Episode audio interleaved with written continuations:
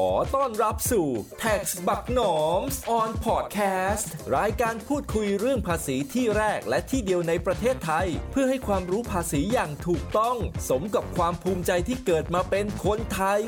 ดำเนินรายการโดย พี่หนอมคนดีคนเดิม ขอเชิญรับฟังได้เลยครับ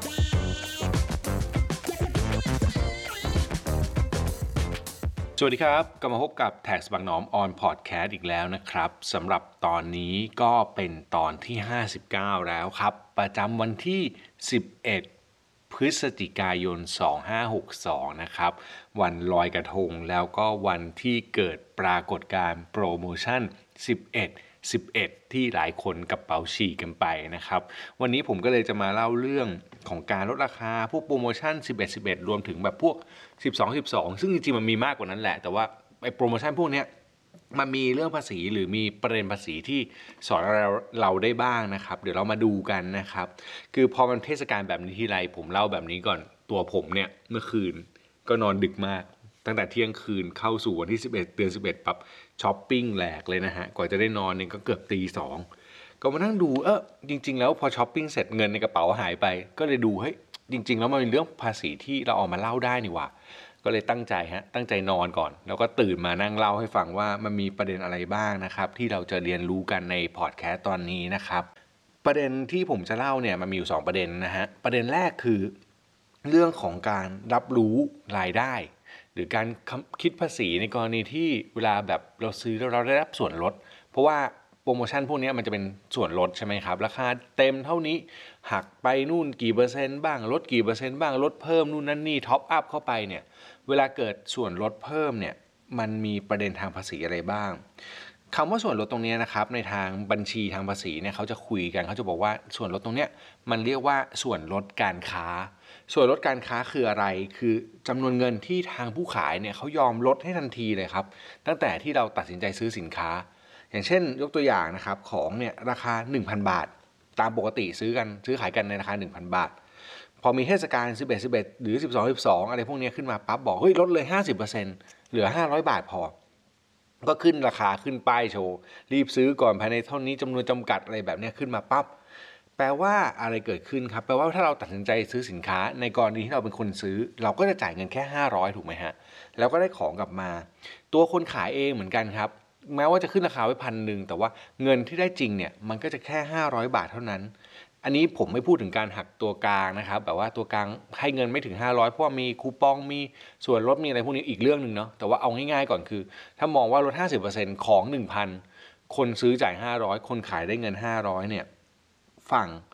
คนจ่ายเงินกับรายได้ที่คนขายได้รับเนี่ยมันจะเท่ากันพอเท่ากันปั๊บมันเป็นยังไงนะครับ มันเป็นก็คือบัญชีมันก็จะลงว่ามีรายได้จากการขาย 500 บาททันที โดยไม่ต้องเอา 1,000 ตั้งลบ 500 เลย แต่ประเด็นทางภาษีมีปัญหาต่อครับ ข้อควรระวังของเรื่องนี้คือถ้าเป็นเรื่องภาษีเนี่ยมันจะมีกฎหมายอยู่ข้อหนึ่งนะครับ นั่นคือมาตรา 65 ทวีวงเล็บ 4 แห่งประมวลรัษฎากร จริงๆ ข้อนี้มันก็จะเป็นข้อหนึ่งที่ผมคิดว่าเป็นประเด็นที่ต้องระวังมากๆสำหรับการขายสินค้าหรือให้บริการของผู้ขายเลยก็คือ ตัวกฎหมายเนี่ยมันบอกว่า ในกรณีที่โอนทรัพย์สินให้บริการให้กู้ยืมเงิน โดยไม่มีค่าตอบแทนค่าบริการหรือดอกเบี้ย หรือมีค่าตอบแทนค่าบริการดอกเบี้ย ต่ำกว่าตลาดนะครับ ต่ำกว่าราคาตลาด โดยไม่มีเหตุอันควร จ้าพนักงานมีอำนาจประเมินค่าตอบแทนบริการหรือดอกเบี้ยนั้น ตามราคาตลาดในวันที่โอน ให้บริการหรือกู้ยืมเงิน ฟังตรงนี้อาจจะงงหน่อยนะครับ ยิ่งเป็นพอดแคสต์นี่ยิ่งงงกันไปใหญ่ก็คือเอาง่ายๆคือว่าถ้าขายต่ำกว่าราคาตลาดไม่ได้ ดังนั้นปัญหามันจะเกิดขึ้นนะฮะคำว่าขายต่ำกว่าราคาตลาดไม่ได้เนี่ยเป็นหนึ่งปัญหา อีกอันหนึงที่ต้องพิจารณาคือไอ้คำว่าต่ำกว่าตลาดเนี่ยมันเป็นเหตุอันสมควรหรือเปล่า เหตุอันสมควรคือมันมีเหตุที่สามารถเชื่อได้ว่า มันมีการลดหรือการจัดโปรโมชั่นอะไรพวกนี้แล้วมันเหมาะสม ตรงเนี้ยนั่นแปลว่าไอ้เมื่อกี้พันหนึ่งลดห้าสิบเปอร์เซ็นต์เหลือห้าร้อยเนี่ยโดยทั่วไปถ้ามันไม่ใช่การลดแบบผิดสังเกต หรือว่ามีโปรโมชั่นแบบนี้ตลอดทั้งปี หรืออะไรที่มันดูแบบเวอร์วังที่มันแบบราคามันต่ำกว่าตลาดจริง ๆ เนี่ย ตรงเนี้ยต้องบอกนะครับว่าในทางปฏิบัติของสรรพากรเขาก็ไม่ได้มองว่าเป็นปัญหานั้นถ้าเกิด การลดราคาตรงนี้มันเป็นโปรโมชั่นเป็นอะไรที่มันสมควรเนี่ยตัวผู้ขายอย่างคนที่ขายเนี่ยเขาพิสูจน์ได้ว่าเฮ้ยอันนี้มันเป็นโปรโมชั่นที่ไม่ใช่แบบเกินไปไม่ได้ลดราคาเวอร์ หรือไม่ได้ขายต่ำกว่าราคาตลาดสามกรก็จะไม่ประเมินเพิ่ม แต่ถ้าเกิดพิสูจน์ไม่ได้หรือมีปัญหาหรือสามกรสงสัยว่าเฮ้ยมันต่ำเกินไปหรือเปล่าไอ้ที่บอกว่าพันหนึ่งขายห้าร้อยเนี่ยจริงๆ ราคาตลาดมันไม่น่าเป็นไปได้นะ เพราะว่าต้นทุนของคนอื่นเนี่ยเขาอยู่กันที่ห้าร้อยอยู่แล้ว ถ้าเราขายห้าร้อยเนี่ย แปลว่าเราขายเท่าทุนเลย มันอาจจะไม่ใช่นะ ตรงนี้พิสูจน์อะไรได้หรือเปล่า ถ้าพิสูจน์ไม่ได้ เจ้าหน้าที่สัมภากรนะครับ หรือเจ้าพนักงานประเมินเมื่อกี้ก็จะมีอำนาจในการประเมินเพิ่มขึ้นได้นะครับ ตรงนี้เป็นข้อระวังที่ต้องพิสูจน์ดีๆ เมื่อจะมีส่วนลดหรือโปรโมชั่น จัดการตรงนี้ให้เหมาะสม ในกรณีผู้ขาย ส่วนผู้ซื้อเนี่ยไม่มีปัญหาก็คือซื้อมาปั๊บมันก็เป็นต้นทุนของผู้ซื้อไป นอกจากประเด็นเรื่องภาษี เงินได้นะครับ อีกประเด็นหนึ่งในกรณีที่ให้ส่วนลดเป็นเปอร์เซ็นต์เนี่ย มันจะมีเรื่องของภาษีมูลค่าเพิ่มด้วย ก็คือภาษีมูลค่าเพิ่มจะคิดจากราคาที่ลดแล้ว นั่นคือ 1,000 บาทเมื่อกี้ลด 500เหลือ 500เนี่ยฐานภาษี ถ้าเกิดยังไม่รวมแวดนะครับ ก็คือคิด 7%ของ 500 เป็น 535 บาท แต่ถ้าเกิด 500 บาทเนี่ยเป็นรวมแวดแล้ว มันก็จะอยู่ที่ถอดออกมานะครับ เอา 7 ส่วนละ7คูณไปเนี่ย มันจะเป็นภาษีมูลค่าเพิ่มอยู่ที่ 32.71 บาท จากยอดขายคือ 467.29 อันนี้เป็นการถอดยอดภาษีมูลค่าเพิ่มให้ดูเฉยๆ ก็จะเห็นว่าราคาตรงเนี้ยมันเป็นราคาที่เป็นฐานภาษีมูลค่าเพิ่มได้เลย โดยที่ไม่ต้องไปสนใจเรื่อง 1,000 บาท สิ่งที่ต้องระบุให้ชัดเจนในกรณีภาษีมูลค่าเพิ่มก็คือระบุในใบกำกับภาษีครับผู้ขายเขาต้องมีใบกำกับภาษีเขียนไปเลยว่าราคาก่อนส่วนลดเท่านี้ให้ส่วนลดเป็นเท่าไหร่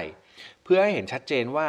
ฐานภาษีมูลค่าเพิ่มที่คิดเนี่ยมันคิดจากตัวที่หลังส่วนลดแล้ว นะครับ อันนี้ใบกำกับภาษีก็ต้องชัดเจนด้วย ผู้ซื้อไม่มีปัญหาครับ ซื้อจ่ายเท่าไหร่ตามนั้นเลยนะครับ ต้นทุนภาษีซื้อใช้ได้หมดไม่ได้ติดอะไร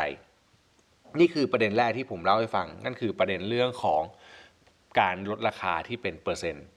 อีกประเด็นหนึ่งครับ ประเด็นที่ 2 มันก็เป็นโปรโมชั่นอีกแบบหนึ่งซึ่งผมก็โดนมาเมื่อวานเหมือนกันนะครับ ไอ้เมื่อคืนเหมือนกัน นั่นคือเรื่องของการให้ส่วนลดที่เป็นลักษณะให้เป็น 1 แถม 1 1แถม1เนี่ยมันเป็นการแจกของแถมครับก็คือเป็นกลยุทธ์อีกแบบหนึ่งคล้ายๆกับ 50%นะครับแต่ว่าเมื่อกี้ถ้าเกิดยกตัวอย่าง 1,000 บาทเนี่ยมันจะไม่ได้แปลว่าลดเหลือ 500 แล้ว แต่ว่ามันจะกลายว่าซื้อ 1,000 หรือจ่าย 1,000เนี่ยได้ 2 ชิ้นก็คือตกชิ้นละ 500 แทน ดังนั้นตรงนี้จะเปลี่ยนก็คือรายได้ที่ผู้ขายต้องรับรู้ครับก็คือจะกลายเป็นว่ารับรู้ในราคา 1,000 บาทถูกไหมฮะ ไอเรื่องภาษีมูลค่าเพิ่มนั้นผมยังไม่พูดนะ แต่ว่าให้เห็นกันว่า 2 ชิ้นขาย 1,000 บาท คือชิ้นละ 500 พอรับรู้เสร็จประเด็นเดิมของภาษีเงินได้ก็ยังอยู่นะครับ ก็คือราคาตรงเนี้ยมันเป็นเหตุอันสมควรหรือเปล่าใช้ใช้หลักการเดิมอยู่ เพราะว่าวิธีการคิดของกฎหมายคิดในหลักการเดิม คือการขายนั้น มันไม่ต่ำกว่าราคาตลาดใช่ไหมนั้นก็ไปพิสูจน์กันเหมือนเดิม แต่ว่าสิ่งที่ต่างคือเรื่องของภาษีมูลค่าเพิ่มครับ ภาษีมูลค่าเพิ่มเนี่ย เขาจะมองว่าการที่เป็นของแถมเนี่ยต้องคิดเป็นฐานในการเสียภาษีมูลค่าเพิ่มด้วย นั่นคือถือว่าภาษีขายนั้นเกิดขึ้น แม้ว่าจะไม่ได้รับเงินก็ตาม 1 แถม 1 เมื่อกี้ ถ้ามองปกติเนี่ยมันจะต้องคิดภาษีมูลค่าเพิ่มด้วยครับ นั่นคือต้องถือว่าเป็นฐานนั่นคือ 2 ชิ้นราคาตลาดเป็นเท่าไหร่ต้องเป็นแบบนั้นนั่นคือ ถ้าสมมุติว่าเมื่อกี้1,000เนาะ1,000เนี่ยมันเท่ากับว่าได้ 2 ชิ้น ฐานภาษีมูลค่าเพิ่มที่ต้องคิดเนี่ยมันจะกลายเป็น 2,000 บาท ก็คือ 1,000 กับ